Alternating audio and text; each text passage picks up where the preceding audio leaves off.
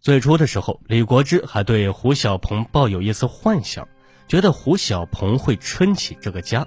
但是李国芝越来越发现，胡小鹏除了赌博之外，跟自己其他的共同点完全一样，只会好吃懒做、坑蒙拐骗，别的什么都不会干。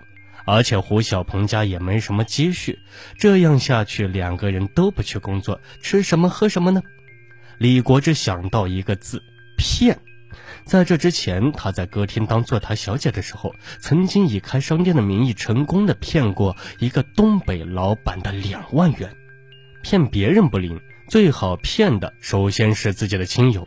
李国芝选定的第一个行骗对象，竟然是她的丈夫胡小鹏。这天早上一觉醒来呀，李国芝搂着胡小鹏的脖子问：“老公，咱们俩都没上班，没钱花怎么办呀？”胡小鹏一听老婆提钱，就很不耐烦地说：“我上哪弄钱去？你有本事你去搞钱去。”李国芝假装抖了个包袱说：“钱倒是有现成的，就看你要不要了。”胡小鹏一屁股坐了起来：“傻媳妇，哪有不见钱眼开的？快说怎么搞钱？”李国芝说：“我舅舅家的表哥在西直门那边开了一个公司，非常的红火，一年挣几十万呢。”如果咱们入点股，什么也不用干，到年底分红就会有一大笔收入呢。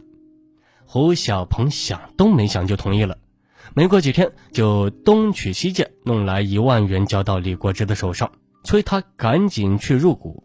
李国芝拿到钱就直奔市区，不过他没有到表哥那里去，而是直奔珠宝店，先花了三千三百元给自己买了一根十八 K 的白金项链。转身又到电讯器材商店给自己买了一部摩托罗拉 V 九八八手机，最后又从头到脚买了一身新衣服。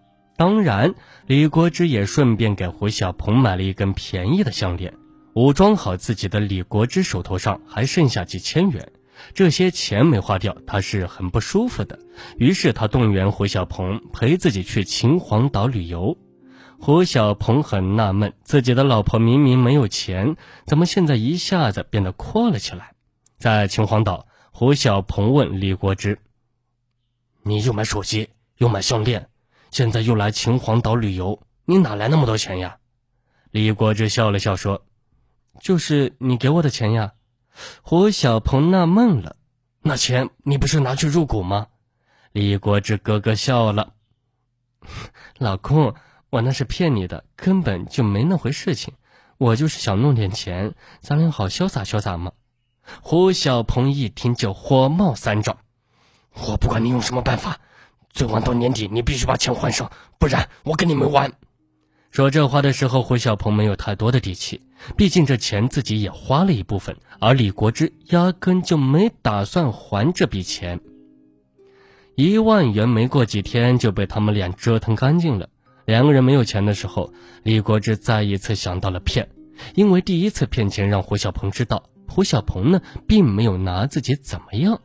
李国志跟胡小鹏商量的时候，胡小鹏说：“你要这样，咱们就破罐子破摔，也别好好过了。”虽然是气话，但这正中李国志下怀，他当即出主意说：“这次要骗就多骗点，你就以买房子的名义骗点钱吧。”胡小鹏一听李国志又让自己骗钱，很不高兴地说：“那我从家里骗点钱，你也得从你家那边骗钱，不然我不干。”李国志当即干脆答应了。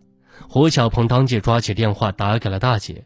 胡小鹏的大姐呢，虽然知道自己这个弟弟不成器，但毕竟是亲骨肉呀，买房子这样的大事不能不帮，答应借给他们一万元。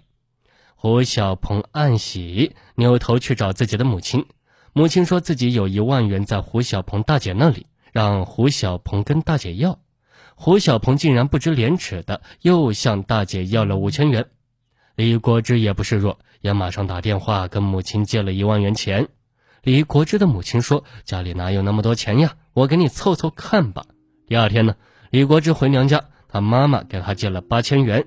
不到一周的时间。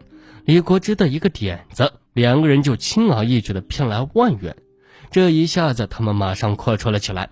他俩马上拿着钱到电器商店买来进口的大彩电和 VCD 机，李国芝还给自己增添了一辆木兰摩托车。为了表达自己的孝心呢，李国芝还给自己的妈妈买了一个戒指、一对耳坠，剩下的钱就放在他们的柜子里，谁花谁拿。没多久，万元很快就让他们挥霍一空。当李国芝再次提出骗钱的时候，胡小鹏唯一的要求或者说哀求就是：“你千万别再骗我家人的钱了。”李国芝一看胡小鹏这样，也没有说什么，一赌气回了娘家。回娘家之后，李国芝的母亲提出上次借的那八千元中有李国芝邻居哥哥的三千元，人家催着要债。李国芝趁机诱骗母亲给胡小鹏打电话。就说自己被绑架了，要四万元赎金。李国芝的母亲坚决不同意。李国芝说呢，那样我就没有办法还邻居的钱了。万般无奈之下，李国芝的母亲给胡小鹏打了电话，说李国芝被绑架了，绑匪要四万元赎金，让胡小鹏赶紧想想办法。正在跟舅舅和二姨聊天的胡小鹏一听说妻子被绑架，赶忙赶到岳母家。胡小鹏到家后呀，李国芝装作刚被绑匪放了回来，张口就说：“我妈为了赎我，花了四万元，这些钱都是借的，还得还给人家，你看怎么办吧？”胡小鹏说：“那咱们回家再想想办法吧。”回家后，胡小鹏去找他的大姐要钱，大姐不给，胡小鹏就又哭又闹说：“出了这么大的事情，你们没有一个人帮我的。”正好胡小鹏的二姨在他们家，给了他们一万元。胡小鹏又跟舅舅借了三千元，全部交给李国芝。李国芝把三千元给了母亲还债，剩下的一万元呢，跟胡小鹏两人很快又挥霍掉了。胡小鹏亲友万万没有想到，这是李国芝和胡小鹏两个人合演的一出双簧。他们见二姨和舅舅在他们家，就耍了这样一个花招。事后呀，胡小鹏还得意地跟李国芝吹牛说：“怎么样，我演的够像吧？我不哭不闹，他们也不会给钱。”这三次骗钱都是两千零一年下半年的事情。到了二零零二年春节过后，亲戚朋友也让他们骗的差不多了。李国英似乎再也想不出别的办法骗钱了。正月没过，李国芝就跟胡小鹏提出要去上海打工赚钱。